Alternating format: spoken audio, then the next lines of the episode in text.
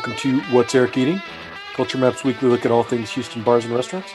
I'm your host, Culture Map food editor Eric Sandler. I have Michael Neff from the Cottonmouth Club coming up in a little bit. But first, I'm joined by my co host this week. He is a passionate advocate for the Houston food scene. We follow him on Instagram at That Guy Houston. Matt Harris, welcome back to the show. How are you? I'm doing well, sir. Thanks for having me. Good to be back. Thanks for doing this. Let us dive right into the news of the week. Topic number one Crawfish and Noodles announced that it will open a second location at the Houston Farmers Market. This is the the expansive uh, produce market on uh, 610 and uh, an airline that's currently undergoing a, a, comprehensive series of renovations. Chris Shepard, uh, Chris Shepard's Underbelly Hospitality is opening a restaurant called Wild Oats there.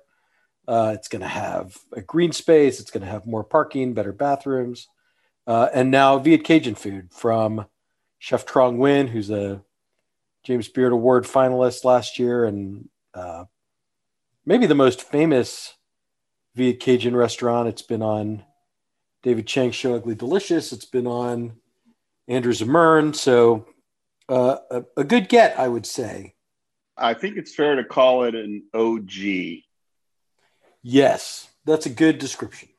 So uh, I, I, agree with your uh, assessment. It is a good get, and uh, I, w- I would say, uh, and and this is this is what you look for in life. That that two word phrase, win win. yeah, I I guess maybe talk about kind of how you see that because I think there's there's a a vocal minority that is concerned that these changes are going to permanently alter the character of the market in a negative way that the the old vendors will be pushed out or displaced and that it will be you know sort of more expensive and and maybe less democratic in a in a small d kind of sense. Um but i i really see this as the kind of addition that anybody should should be pretty supportive of well, I uh, I was fortunate to have an opportunity to uh, tour a, a, few months back of the market, and and I think they put some time and effort and thought and committed some resources to having the original kind of aesthetic, the original flavor, the original vendors as part of the market. So I think that will still be there, but it's it's not going to be you know the farmers market that I grew up going to with my grandfather in the early 80s, mid 80s, whatever it was. So, um, and that's just how it is. Right, right. I, I, think that's fair. I think, you know, that market's been around in, in some form or fashion for several decades and it has evolved over time and it will continue to evolve.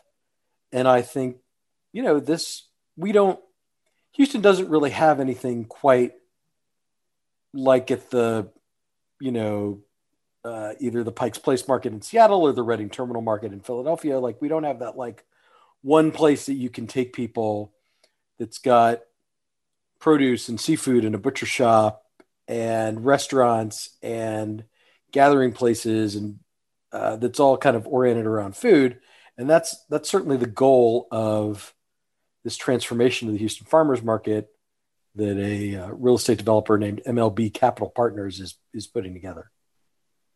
Sure, and and I think part of that is it's important that it's well curated, and far be it for me to say that crawfish and noodles isn't a step in that direction. So we're we're always going to have our neighborhood pedantics, daddy, as you well know. Absolutely.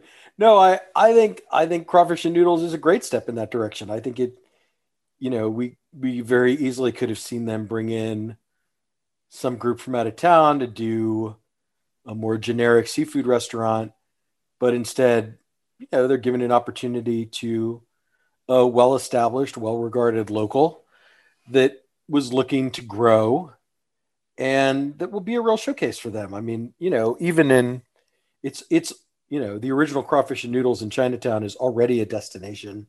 And I could see this becoming something very similar where you know, people who visit Houston for the first time. Maybe they've seen the restaurant on some of these various TV series or they've read about it. And now they can go, they can visit Crawfish and Noodles as part of a more comprehensive kind of food oriented tourist experience. Correct. All right. Let us move on to topic number two.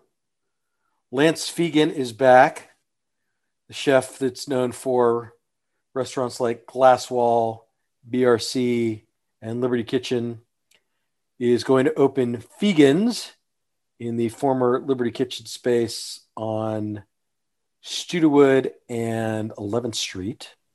This is a, a, a new direction. Uh, Lance has always been kind of known for kind of a seafood oriented approach, but this will be more classic American fare like steaks and salads mixed in with some Southern Italian inspired pizzas and pastas. Matt, let me throw it to you. Are you sort of intrigued by the idea of Fegen's? Oh, absolutely. No doubt. Um, I've been a, a, fan of Lance's for a long time, going back to uh, even predating the glass wall days uh, at Zula downtown. Um, so uh, it's uh, I very much am looking forward to this new iteration. You know, I I am too, and I I had the opportunity to eat with Lance at the Liberty Kitchen Treehouse location. Oh, I don't know, let's say three ish years ago, and he was just he was this he was just this like very calm presence. He was living in Galveston at the time. I don't I don't know whether he still is, but he was basically talked about how he was going surfing every day and he was training up this next generation of chefs. And so I, I do think it's interesting. He's never he's never put his name on one of his restaurants before. And that does imply something about this restaurant being a little bit more personal, you know, a little more intimate. They're kind of going for a a more upscale vibe and I am, you know, the chef who's, you know, he's been a presence in the Heights for almost 15 years, and and that was back when there really wasn't. There were very very few restaurants in the Heights. He's sort of seen it turn into a real dining destination. I'm I'm excited to see kind of what he's got as his next, uh, you know, his next sort of statement, like how he sort of stays uh, relevant. Absolutely, very much so, and and I think he will you know he's talented and this is something that's sort of close to uh, close to his heart if you will um, back in that original space uh, in the heights not glass wall but the liberty kitchen space. So yeah very excited. And it'd be good to see lance again. I'm i'm i'm a, I'm a big fan you know, I I admit I haven't I haven't seen him personally in, in quite some time, but uh, and and it's worth sort of noting that you know Liberty Kitchen was sold last year to Culinary Khancepts, the same company that owns State Fair. So you know that chapter is sort of closed, uh, and this this represents uh, a new beginning for him. I like it. I do too. All right, topic number three: the original Okra Charity Saloon has closed. The charity or the uh, the community group that operated the charity saloon sold it to its longtime general manager, Mary Ellen Angel, for ten dollars. Uh, Mary Ellen will reopen the bar with a new name in May. You know, it, this kind of this one kind of got me in the feels a little bit. We've seen several concepts downtown close throughout the pandemic. Uh, I remember when the Okra Charity Saloon opened in the end of 2012 with this really innovative concept that it donated its proceeds to a different charity every month and that its its ownership group which included all kinds of people you know the, the folks behind poison girl uh, bobby heugel of anvil paul petronella from paulie's uh, brad moore and brian rouse from grand prize all kind of teamed up to to bring that thing to life. And then they all opened concepts on the 300 block of Main. It was like a real investment in this historic uh, stretch of downtown, and it worked. You know, they became they all became a destination anchored by okra, and so I don't know. It, it feels like maybe the end of an era, or at least the passing of a torch, or or you know, pick your cliche. Well, I think certainly okra worked, and uh, I, I, believe, if my memory is correct, the uh, the amount that they donated charity was north of one million dollars, which is really impressive. I mean, yes, one point three million dollars contributed to local nonprofits since it opened its doors at the in December of 2012. Hats off to them. You know, and and a little bit uh, like we were just talking about the uh, airline market. You know, the times change and uh, things come to an end, and they had a great run and a lot of respect for what they did, and um, we'll uh, we'll see what uh, Charity Saloon 2.0 is. Right, and and I mean we should say you know Mary Ellen has been the GM for something like the last eight years. Anyone who goes there will will recognize her. She's the the tall woman who's usually wearing rain boots. Uh, she told me that's uh, a tip she picked up from from our own uh, beloved friend Linda Salinas, right? away to keep your feet dry when you're uh, shaking cocktails and handling a bunch of ice. So, and she, you know, so she understands kind of what the bar is capable of. She's got a vision for what she wants it to be, and she will continue to donate some portion of the proceeds to charity. Exactly, you know what that will be, and you know, because she's got to make a living too, and all that. But uh, that is uh, that is the goal. Yeah, like all the above. I mean, if you're taking um, fashion advice from Kay Linda, you're you're already steps ahead of the game. Absolutely. And and you know, the one thing about Okra is like once a charity won the monthly uh, vote to be selected to receive money, it was ineligible to receive it again. So this kind of resets all that. Uh, Mary Ellen can pick the charity she wants to work with, you know, the people that she really enjoyed or, or maybe that are more deserving now, you know, of, of another shot. So uh, I like that aspect of it too. Yeah, a, a lot to like and uh, a little bit of TBD, but not too, not too much. No, yeah, a little bit of right. Like we don't know what its name is going to be. We don't know the percentages and all that, but uh, but that she's keeping that aspect, I think, is really important. And yeah, like you said, we'll see we'll see how it all shakes out. But I am feeling optimistic. Two thumbs up. All right, Matt, that does it for the news of the week. We'll be right back with our restaurants of the week. Stick around.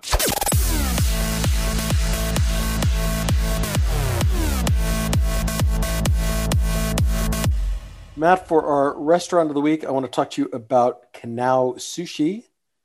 This is Chef Mike Lim of Tobiuo's new home in Midtown. Let me just uh, let me just throw it to you. What uh, what were your sort of initial impressions of Kanau? Um, nice, uh, clean, light space, nice aesthetic, well designed open kitchen, um, good feel, comfortable. Yeah, tall ceilings, uh, kind of bright, open, you know, tall windows. It's in the first floor of a luxury high rise, so it's got that kind of very, got a kind of an elevated aesthetic to it. Um, you know, like a little, like a what, like a six seat sushi counter, a uh, little bar area by the entrance. Uh, pretty, right? I guess that that's the word that sort of comes to mind. Uh, well done is the word for me. Very good. All right, and then we had a whole bunch of different dishes. What stood out for you? Um, I one, two, and three would be the uh, wagyu flight that we had. yeah, hard hard not to enjoy expertly seared Japanese beef. And I know it sounds ridiculous when I say this, at a very reasonable $22 an ounce. It, it was outstanding. I will. It's it's been a week or so now, and I literally have thought about it every day. And and we should we should clarify for people who maybe haven't uh, heard you on the show before. Pre-pandemic, you were visiting Japan on a regular basis. You you have a deep appreciation uh, for wagyu beef and its uh, various techniques of preparation. This was this was very carefully cooked, like very properly medium rare, you know, nicely seared, not overdone, nicely seasoned. I mean, just a, a very well executed preparation. As tasty as it was, the appreciation for the product and preparation was by far what I appreciated the most. Absolutely. Uh, yeah, a couple other things that, that I really enjoyed that we had was the uh, the Venus, which is a a cold item that's one of their signature dishes. Thinly sliced scallop topped with sea urchin and salmon roe. Uh, just a really beautiful dish with the yuzu aioli and the chive oil on the plate, and the the uni and the uh, and the roe on top of the the uh, scallop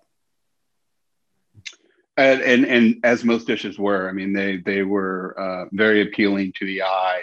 Um, I thought the quality of the fish was also excellent, and uh, I think they'll only get better. There's some small execution issues for me here and there, uh, very minor in the grand scheme of things. Um, just just uh, really, uh, if you haven't been, you know, it's in Midtown it's it's a really nice addition to the uh, sushi scene.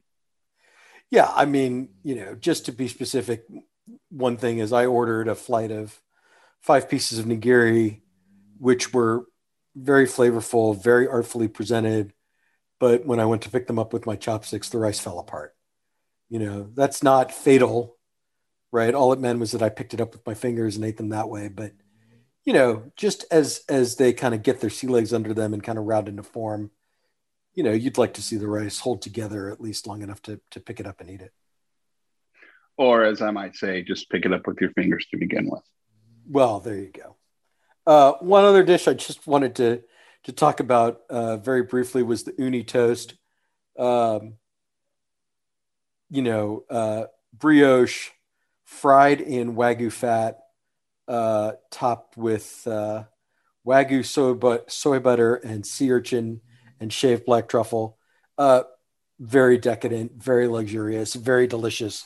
Um, obviously, not a dish, you know, a dish that that we've seen around, maybe some other places. Certainly uh, was popularized in California, but um, I think that kind of speaks to the to kind of what they're going for here. It's um, it's it's all very carefully prepared. It's all um, very artfully presented, and it's all very flavorful. Yeah, I think so, and it, it's a good mix of both uh, sushi type dishes and also more of the fusion type dishes. And there, there are some really interesting combinations, uh, interesting flavor profiles. So, um, uh, I, I, would not say it's inexpensive, but at the same time, I felt like it was good value. Um, particularly, we may have talked about the wagyu. I'm not sure. Um, the uh, uh, really, just just a really nice nice evening. No, absolutely. So, so just uh, you'll go back. Oh, I, I absolutely will go back. I, if if I don't go back in the next week for that wagyu, I I will really start to question who I am as a person. well, we wouldn't want that. We wouldn't want that. so yeah, right. no, that it, and and we'll look forward to it. Absolutely, uh, no, and I, and I agree with you. I mean, you know, no lack of high quality sushi options. I mean, even for people who live in Midtown, it's not that far to drive to Uchi or or in the museum district to MF, but but certainly if you if you live in Midtown or or EaDo, East End, Third Ward, downtown, you know this is kind of your high end sushi spot now. This is this is available to you. Um, again, it's it's a it's a kind of elegant room, you know, creative platings, nice, nice flavor combinations, good textures, just a, a very satisfying meal. And, and I will definitely go back.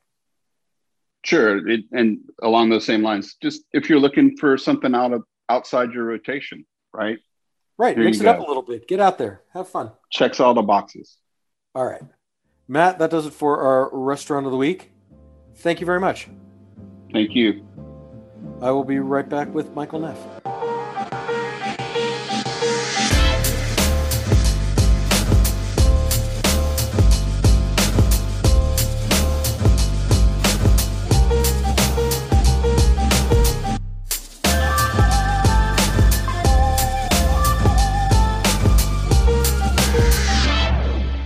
Although I will say, CBS didn't really have to tell us that he was the owner of a bar called the Cottonmouth Club. Given that hat, there were really only three options there bar owner, ska band hype man, and space mechanic. That's it.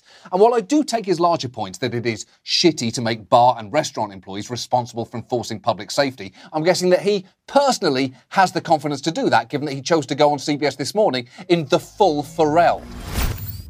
I am joined this week by the owner of the Cottonmouth Club, downtown. We follow him on Instagram at Cocktail Whisperer. Michael Neff, welcome back to the show. How are you? Thank you so much for having me. I'm great. Thanks for doing this. Uh, you're pandemic good, right? Like it's all it's all sort of it's all sort of qualified. Nobody's it's nobody's... always it's right. It's always the caveat where every, everything is like good but or good and fine as good as can be expected. Right. So I, I have a few different topics I want to cover with you, which is why you're here. But we have to start with John Oliver, your uh, incidental appearance on uh, last week tonight, a couple of weeks ago. Uh, he he he aired a clip of you uh, doing an interview on CBS. He agreed with your analysis, uh, but he he uh, had a little fun with your appearance he said that you look like you could only be one of three things a bar owner, a ska band hype man, or a space mechanic. Let me just ask you, like, how many people in your life did you hear from about your appearance on last week tonight?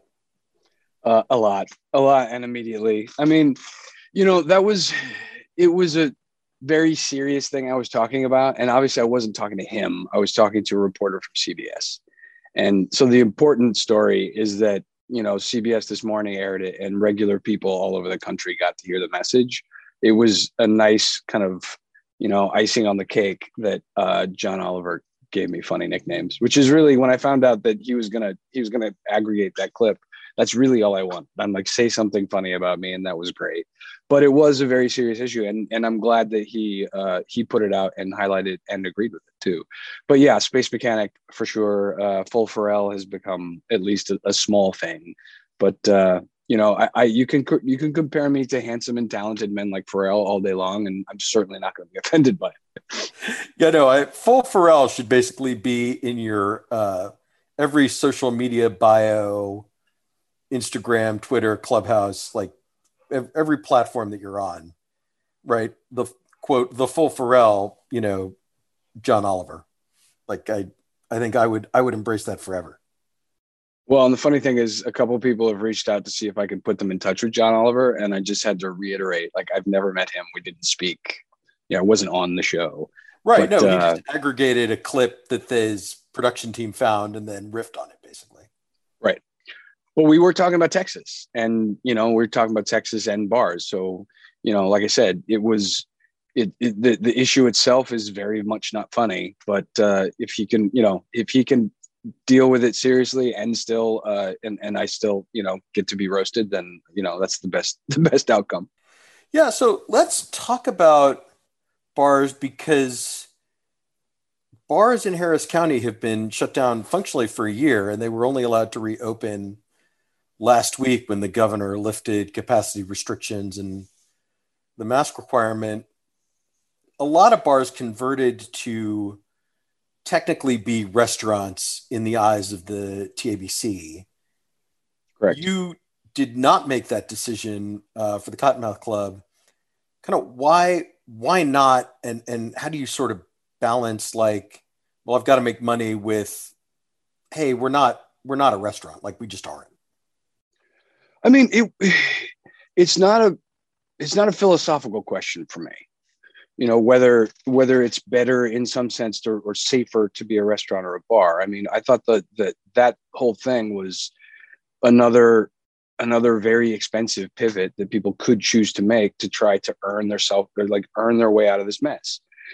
And you know, it was a lifeline for a lot of places for sure but it wasn't free.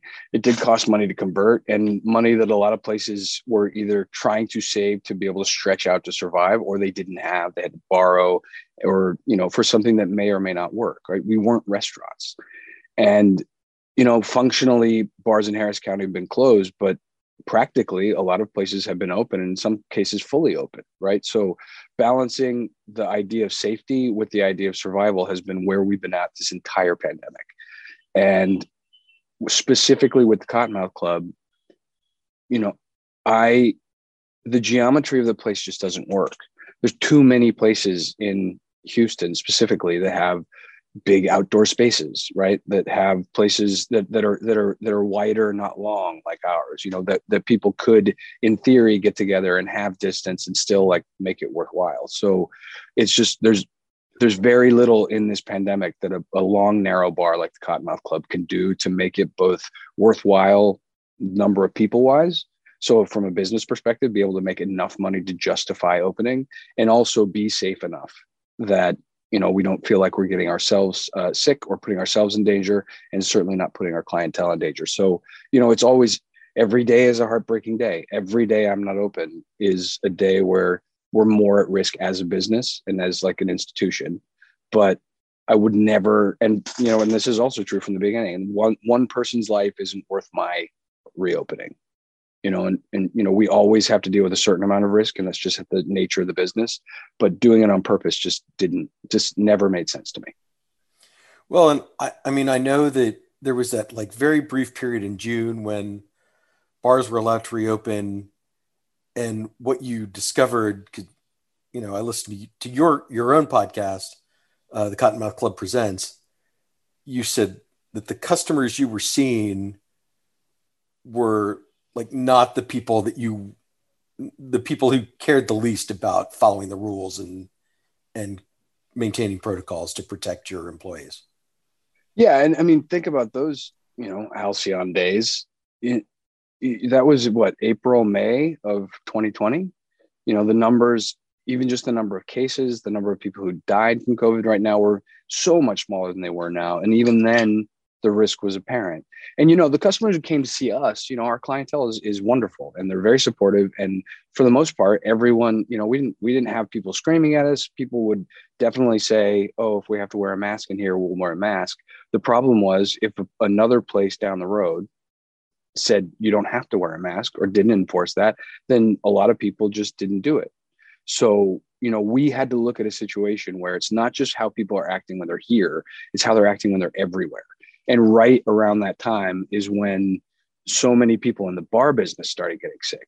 So before we reopened last year, you know, uh, you know, I've talked to bartenders all over the place, and a lot of bartenders say, were saying things like, "Oh, I don't know anyone who has COVID," or "I don't know," you know, it just it, it, it was those early days when people were looking for direct examples in their lives and they didn't have them. After we reopened, after the governor actually reopened us, uh, the same way he did before, just dropped it on us and said, "Hey, guess what? You can do this."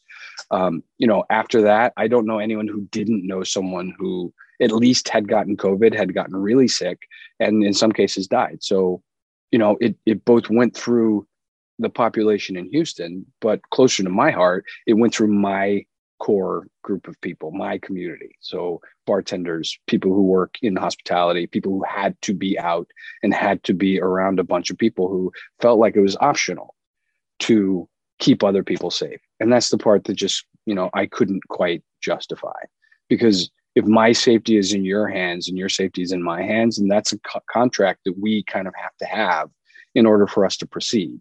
If I'm doing my part and you're not doing your part, then you know one of us suffers, and it's not you. It's, it's you know it's it's us. You know the the you know from the from from the business side, you know we we had to obviously balance the survival of us. The from the business side, we had to balance the survival of our business. But from the personal side, we also were thinking about our health, the fa- health of our family. You know, people were in contact in other aspects of our lives, and you know, we had we had someone get sick when that happened last time, and that was just that was way too close to home. Right. So, so what have you been doing? I mean, obviously, you started the podcast. You've been very active on social media as like an advocate for bars in general and encouraging people to get involved. But, but maybe elaborate on kind of the things you've been doing while you've been closed to try to call attention to the situation? Well, I mean, there's there's a lot of great people all around the country who are doing a lot of great work. You know, just collecting examples of different cities specifically where people are having an impact. Because you know, Eric, honestly, what what most of what we asked for, and you can you can go back, you know, maybe six months ago when we did a big push as a bar community in Houston specifically, but Texas generally so the Texas Neighborhood Bar Coalition. The entire purpose of that was to gather all kinds of bars, and and we did. I mean, and this this was mostly the work of Lindsay Ray. You know, I was I was you know tangentially involved, but you know to try to get everyone speaking with the same voice and talking to the governor, talking to the mayor, because what we wanted, especially after that time when we opened, we wanted to be able to take the lessons we learned to create a rational plan to be able to reopen that's safe and effective that works and all we wanted was for people who make policy to engage with us as a business. And they were just i mean they they were just way too afraid to do it. No one would talk to us. And this is sylvester turner. This is greg abbott. This is everyone across the board. We as a community approached our policymakers as a group and said all you guys talk about is bars and you talk about them in bad ways and good ways. The good way is you want to show people that things are normal. So, hey, guess what, everybody? Bars are open. Like it's going to be okay. We're going back to regular life. And then on the flip side, saying bars are terrible. This is where you get COVID and drunk people can't control themselves. And so, either way, they wanted to talk about us, but they never wanted to talk to us. And as far as I know, and this is true in a lot of places in the country, but certainly in Texas, they're still too afraid to talk to us because if you're going to regulate an industry that has so big an effect on uh, that has such a big effect on on public safety and you don't engage with that industry then i don't know how you're going to have a rational plan to be able to have people go back safely. Like imagine imagine making rules for airlines when you don't talk to the air, airline industry. Imagine making safety rules for you know nuclear power if you don't talk to someone in the nuclear power industry. Like it just doesn't make any sense. Well and there's such a huge i mean the word bar covers everything from like your little intimate 50 seat shotgun hangout. Right neighborhood cocktail bar to you know a nightclub to right? Right. To a you know right. 500 people packed in the spire for dj night or whatever. So it's they're not they're not equivalent spaces at all. No and they shouldn't have equivalent enforcement and they shouldn't have equivalent rules you know and this is why the restaurant cosplay thing that we tried just didn't make any sense to me because you know you can't instead of making rational rules for say a pub as opposed to a restaurant and making them and looking at them and making them different what they did instead was just say like why don't we just call all of you restaurants because food somehow magically will make people safer. And it's it uh, you know especially in retrospect i can I, I think we can all agree that it didn't work out that way you know we we as a community will come back. We as a city will be able to go back to commerce in a regular way somehow but it has nothing to do with work that our our policymakers did to make that happen in a way that wasn't going to happen anyway. So you know what did we in what, what did we do specifically to get enough people vaccinated to be able to go out and enjoy bars and restaurants again? You know abbott's abbott's just like his Abbott's uh, uh, just what do you call it? His his decision by fiat, right? His his just his decision basis right. basically executive saying, order. I think is the right. legal term. Right. No masks and no no restriction. It went it went from you know 20, 20 miles an hour to 90 miles an hour. And it's just not, it doesn't make any sense because it put all of the responsibility for enforcement, for decisions about how, you know, for for optics, like all of those things, it put them all on individual restaurants and bars and there are tons of examples already of of businesses who are choosing to be safe facing really really severe backlash and sometimes physical you know harm and danger because there's plenty of responsible businesses and bars and restaurants in Houston that said, I don't care what Abbott says, you have to wear a mask here. And that sparks some people to say, you know, governor said I don't have to. Why are you saying I have to? And that sucks. Yeah. I mean, I mean, we all watched that viral video of that woman at the bank in, in Galveston getting arrested. And, and that's not even, that doesn't even add the mix of alcohol to the equation. I mean, she was ostensibly sober and just didn't want to listen to a police officer. Never mind, never mind a bartender. Right. And also before, even before the mask mandate was lifted, you know, you have a place which is, you know, like Grand Prize, which was incredibly responsible through the entire pandemic, that did decide that to to be to open in a way that they considered to be rational and safe. Before the mask mandate was lifted, there was at least one bartender who was hit in the face with a glass by a customer because he asked him to wear a mask. If it becomes an optional and uh, uh, a kind of a personality defining choice, then if people feel like it's optional, then there are going to be people who are going to push back on it. That's the part that we were so uh, angry about. Is not that not that he said, not that he said that places could be open, not that he said we could be open without restriction. It's that he said safety is everybody's opinion Right. Imagine if you imagine if you could have an opinion about your ability to drive drunk. I'm a better I'm a better driver when I'm drunk. So I get why all these other people have to do it, but I'm fine. You know, everyone thinks that they're, you know, they're the best example of whatever the thing is. And that and that's we as bars never have that choice. You could say my kid, my 18 year old's responsible and I let him drink. So he should be able to come into your place. I'm like, that's not the law. I'm sorry. And they can't come in. Right. Or even even like seatbelt wearing, right? I mean, that's not a that that's like a victimless crime, right? I mean, you only hurt yourself, um, but we still don't let you drive around without a seatbelt on. Well, and, until it's not, until you get hit by somebody else in a rational accident, and then somebody dies, and then, you know, even if you're the one who dies, other people still deal with the consequences of that. So, what are the circumstances under which you think you'll be ready to reopen the Cottonmouth Club? I think, you know, the the the pace at which the vaccine is rolling out is hopeful to me, and I think across the board, when we have enough, you know, I you know, people talk about percentages. I'm not a public you know i'm not a public health professional. I follow the guidelines of the cdc i listen to them. And if they say this is what we should do then this is generally what i do. So when anecdotally at least more people are vaccinated and more people are kind of uh, able to gather in larger groups, then I will be able to look at at least the geometry of my space and say, okay, I can I, I can work this out. Because it's not just like can I keep them safe, but if I if if I can only safely open with 15 people per hour, it doesn't, you know, we like every other business like us has have been without revenue for so long.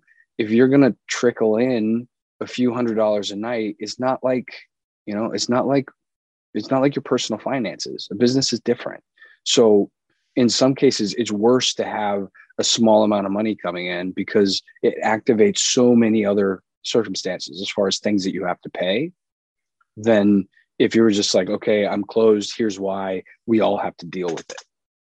You know i can't i can't exist as a business on what i would get from 15 people per hour unless I was constantly full of 15 people drinking exactly two cocktails each as quickly as they could, leaving and being replaced immediately by 15 more people.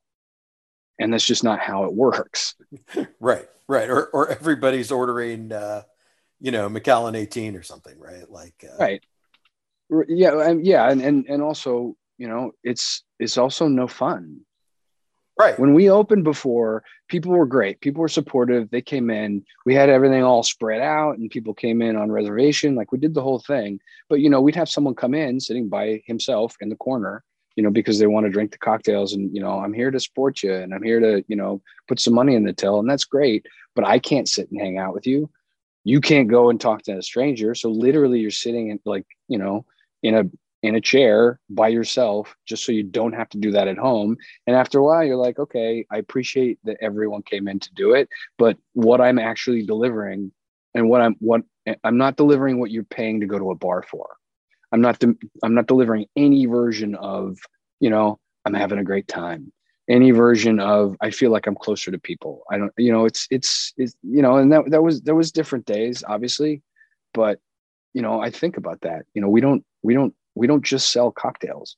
You know we sell we sell feelings, and if I can't provide those feelings, even if it's just me as a bartender, just a stranger sitting across from you saying, Hey, Eric, like, nice to meet you. Like, how's your day going? You know, if, if I have to yell that from across the room, it just doesn't have the same effect. Right. No, I, I had that thought. I went to Anvil with a friend a few weeks ago, and it was really nice to sit in Anvil. I, I really like that space. Yeah. You know, one of the best bar staffs in Houston. Cocktails were delicious. But one of the things I really like about going to Anvil is sitting across the bar and bullshitting with the bartender about, oh, what's this new cocktail on the menu? Or I've never seen that thing on the back bar before. Tell me about it. And Right. you can't do any of that shit right now. Like you just that that is just not a thing. And it's one of the things that I personally really love about going to bars. And it just doesn't exist right now. And until and and I'll be so excited when I can do that again.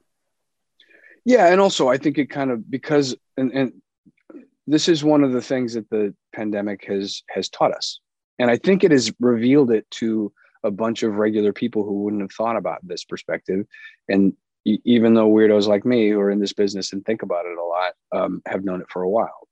You know, we sell we sell something that is different than just what you buy that goes in a glass, right? And you know that that experience of sitting at Anvil and having that conversation, whether it's about booze or it's about you know some movie you saw, is so essential to what it is that bars provide. So, you know, people could drink already. They could drink at home. We did cocktail classes. We showed them how to. We showed them all of our tricks. We showed them all of our tricks in the last twelve months. We we went and you sold them online. the syrups and the bitters. Absolutely, one hundred percent. We Yeah. told you you you can do this at home. You can have that experience at home, and you know, so people, you know, the, that's that's great. You know, more people have drank cocktails now probably than ever. You know, in, in I don't know about human history, but certainly in a long time. There's still a value to having them in a bar, but it's all about that interstitial space between the bartender, the guest, and the experience of drinking with other people in public in the presence of rhythm. Like it's a very, very human thing and it's you know it's it's without all of those things together then you know all i'm doing is selling you an old fashioned that you're going to put in a plastic container and take home and then put on ice and it's just not you know it's not the same and so if i can't if i can't sell the experience that i'm best at you know that literally created this bar to deliver then yes i will pivot and yes i will try to you know find some way to survive in the meantime but if I can't sell that experience and make enough money to be able to make sense as a business, then it just doesn't. It, it just doesn't. Um, it, it almost hurts instead of helps, because then, you know, you're you're just people are just checking off a box. I had a, you know, I had this guy's cocktail at this place. I had this lady's cocktail at this this other place, and then you're just going on some kind of crawl just for a taste and flavor experience, which is part of it. But you're missing on all the other stuff. You know, the thing that makes me hopeful is that as more people participate in vaccinations, as more people are rational about how they go out and responsible about how they treat bar staffs, et cetera, the more likely it is that we can have larger gatherings that are safe, that we can go back to sitting at a bar and not feeling irresponsible, and then we can go back to delivering that experience. Like I'm cool with the mask. If you're the, if you're at the bar with the mask and I'm at the bar with the mask, we're we're still good. But if I can't have you at the bar, or if I'm behind plexiglass or something, then you know, then I'm just uh, I'm I'm knocking out cocktails and you're bringing in your own fun, and that's not worth 15 bucks for a cocktail. It's just not. Right. Right. I, I mean, I've heard the phrase thrown around a couple of times, roaring twenties, right? That that maybe this summer or maybe even, you know, sometime sometime this summer, maybe this fall, like enough people will be vaccinated, will have reached some sort of critical mass, and everybody's gonna want to go out. And I'm already like seeing just a little bit of it with people I know that are older, that are, you know, were one B, they've already gotten both shots. Like they're going out to dinner like three times a week right now because that was the generation that like listened to their kids and stayed home like for Right. the sake of living to see their grandchildren like graduate high Right. school, stuff like that. And like they're fully vaccinated and they've cooped up for a year and they're going out. yeah and we need their support. And and and you know and we need that to be able to get back to any any kind of long-term success as far as a business community. But you know the the 1918 pandemic people didn't have the internet. You know they didn't have telephones. You know their isolation was very very different than our isolation. So maybe there'll be some roaring 20s thing. I don't i don't uh see it myself that said i think going into the next traditionally big season. So traditionally, like uh, like autumn, autumn to New Year's, right? So let's say Halloween to New Year's. That's like high time for your bars and restaurants. That's when people have lots of reasons to gather. Everyone's feeling, you know, celebratory. It's getting a little colder out, so people are coming back indoors. You know, that's you know the, that's that's you know money making season for a bar for sure. I think that if things keep going the way they're going, this year's holiday season will be through the roof. You know, I think everyone will be like expending all that pent up energy they had and expending all that kind of pent up loneliness they had and going out to try to, you know, celebrate because we missed it so much last year. You know, whether that's going to be some kind of roaring 20s thing, I don't know. But I think it also pays to remember the roaring 20s preceded both World War II and the Great Depression. So I don't know. Yeah. I don't yeah. know. I yeah, mean, maybe, maybe don't embrace that term so fast. right, right. I mean, on a on a more kind of local level, we saw Little Dipper just installed their uh, more streets patio, taking advantage of this new program that allows bars and restaurants on Main Street to claim some of the sidewalk. Do you think you'll do that to give yourself some outdoor seating? If I could, I mean, you know, we're we're there's been specific discussion about our block. We're on the 100 block, so we're right, right, you know, just just south of Buffalo Bayou. I, I say that we're the first bar on Main Street because technically we're the, you know, it goes it goes the other direction. Yeah. Uh, so, you know, but you know, for example, our our curbs are much much higher. You know, the the you know the the the curbs right in front of the cotton, Cottonmouth are you know probably three times the size they are on uh you know on the 300 block where dipper is. I mean i i love the idea. It it, it you know there was there was a lot of work done by the downtown district a lot of thought put into it especially because the train runs right there. So they thought about safety they thought about access they thought about all those things.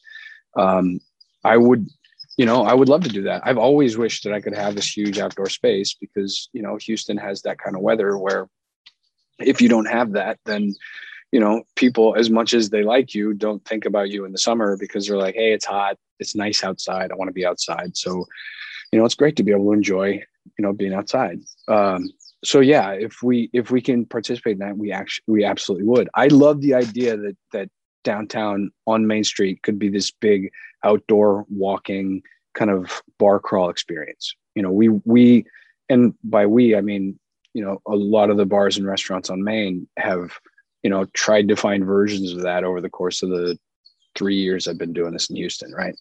Um you know to have that be official is is is great because it it creates a destiny that it creates a destination for houstonians to be able to come and say we don't want just one place downtown we want to go all the places downtown.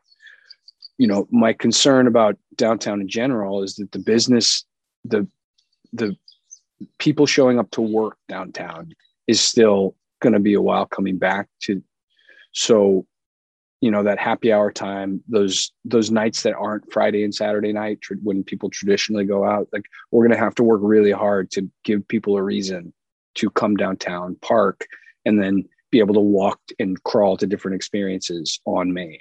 Like we we have to coordinate to be able to create that district because you know we kind of were a district but we kind of weren't. And the more we work together to kind of provide things like you know i think live music should be uh, i think i think live music scene in downtown should be focused uh, in houston should be focused on downtown.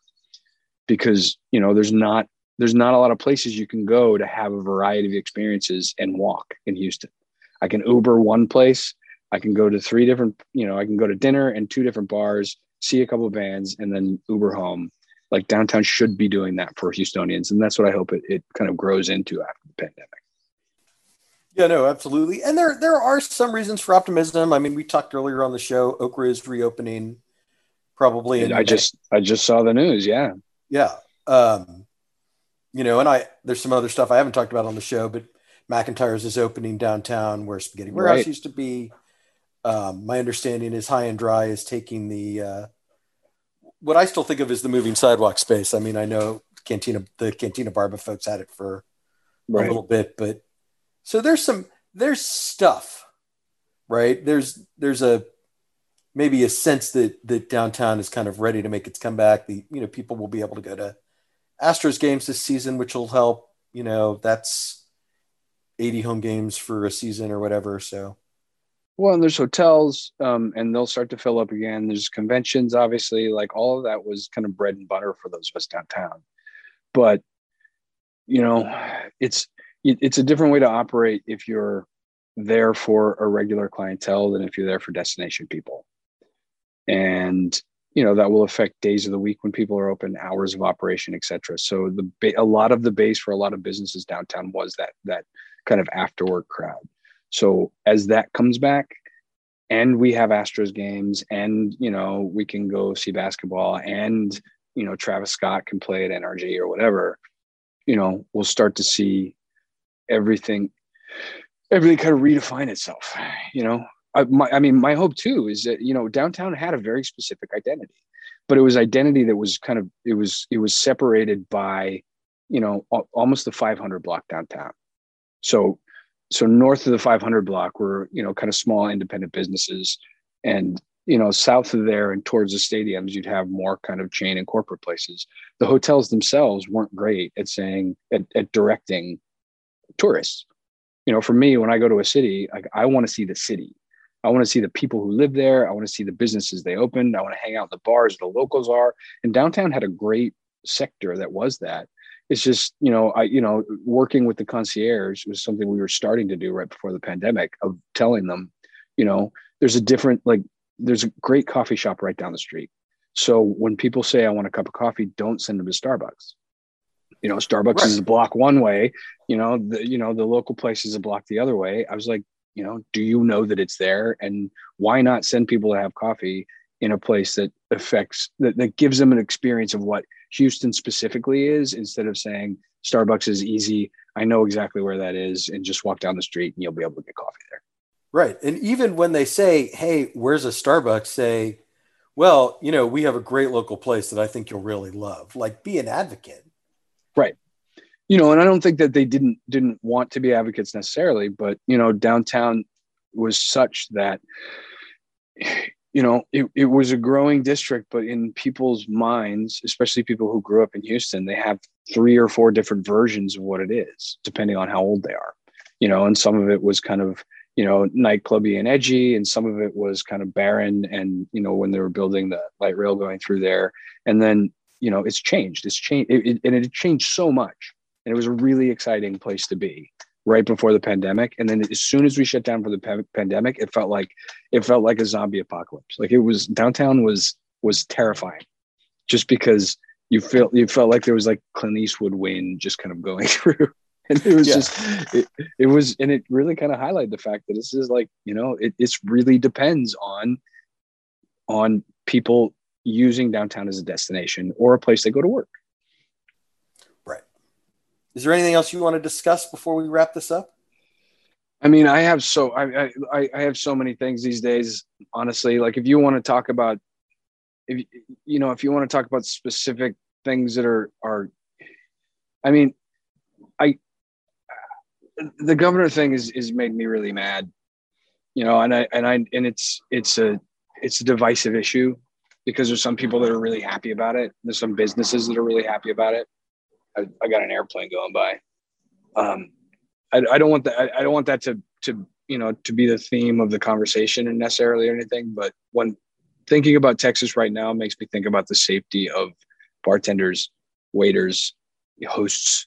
You know, people who have to people who have to interact directly with the kind of clientele who may or may not accept their authority and accept their decision to you know have have uh, have their staff be as safe as possible like it's a it's a it's a very real thing for me Well, I said this on the show last week. If if we had done things slightly differently, if he had said, "All right, you can open at up to 100% capacity, restaurant workers, you're you're officially in 1C, right? You can all you're all eligible for the vaccine starting now and then 4 weeks, 6 weeks, whatever, then we can lift the mask mandate knowing that restaurant workers will have had the opportunity to get a vaccine I, would feel a little better about that, knowing that at least people would have had the opportunity to be personally protected.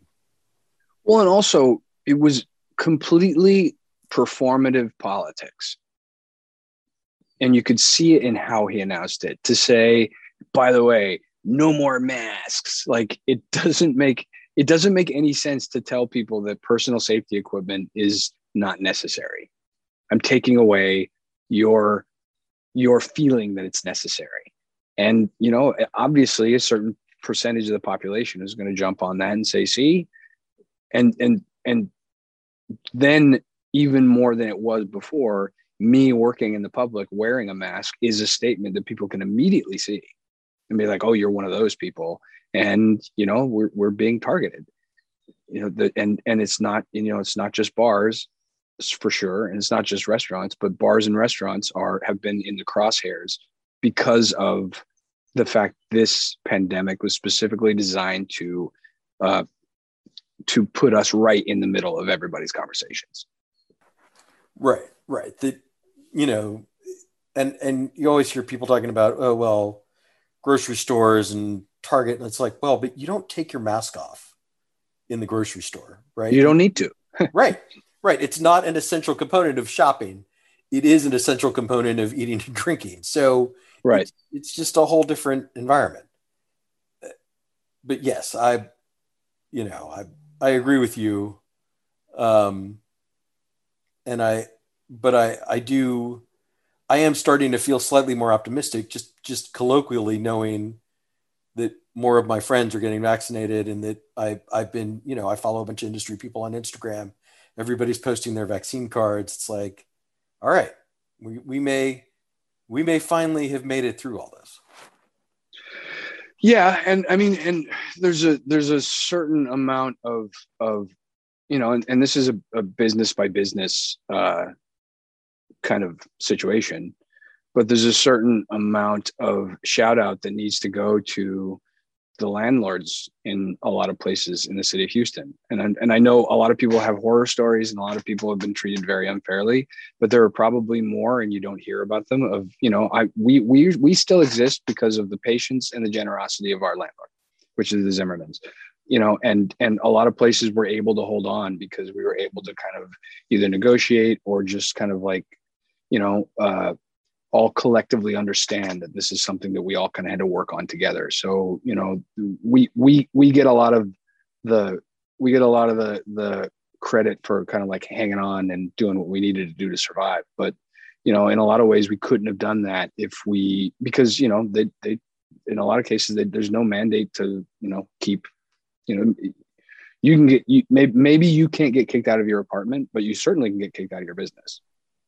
So right you know as we as we kind of create as we create new environments and we look at how we're going to rebuild this kind of nightlife aspect of what the you know economic health of a city is and certainly the city of houston approaching and involving landlords approaching and involving the bars and restaurants and having them interact with the mayor and the mayor's office and the city council and you know and and all the you know county commissions and the governor like i think that's critical and it's not going to happen unless people insist that that it happen like we we have we have to make them talk to us. Right. And it, i mean i don't i don't know. I have no head for politics i have no idea how you make them do that but i feel like i do. gonna, yeah. Write write letters you know? I mean uh, or support support people's efforts. You right. know the reason why they won't talk to us is because they're so afraid they're so afraid to admit that bars are essential to the economy, essential to communities in the city. They're terrified of that. It's easy to say school, it's easy to say church, but nobody wants to say bar because there's going to be a certain small but loud percentage of the population that says, How dare you equate a bar and a church? I'm like, I will do that all day long. and you know i'll do it and i'll do it with a priest right next to me and most likely that person will agree with me but it, this might, it might be a bridge too far. But it's but, but but you you understand the issue right? Right. Uh, you know for well yeah no i i do. It's in a it, it's a different sort of spirituality or form of connection but it is an essential gathering place for people. Well and community is community. And yeah. you know we are we we have our version of that too and it's just as strong as other people's right all right michael neff i think we're going to leave it there. Uh, eric sandler i appreciate you. I love being on your show and i'm uh, i'm always happy when you call and i'm always happy to come on. All right well plug your instagram plug your podcast plug your clubhouse plug all that stuff we have a very exciting podcast that that uh, you know it, it, talks a lot about uh, you know bars and cocktails and talks we talk to some of the best bartenders in the world um, and we also have a whole uh, series on spirits and a lot of these issues kind of we we hash out in this form. Uh, you can find that it's called the cottonmouth club presents. So you know if you have the if you think we're hometown and you have hometown pride that's kind of growing in the community around the country. So people can find that at the cottonmouthclubpresents.com you can also find me on Instagram at uh, Cocktail Whisper. Last time we spoke, I was very, very not participating in social media, and now it's pretty much all I do. So yeah, I'm I'm very available, and people can find me all over the place.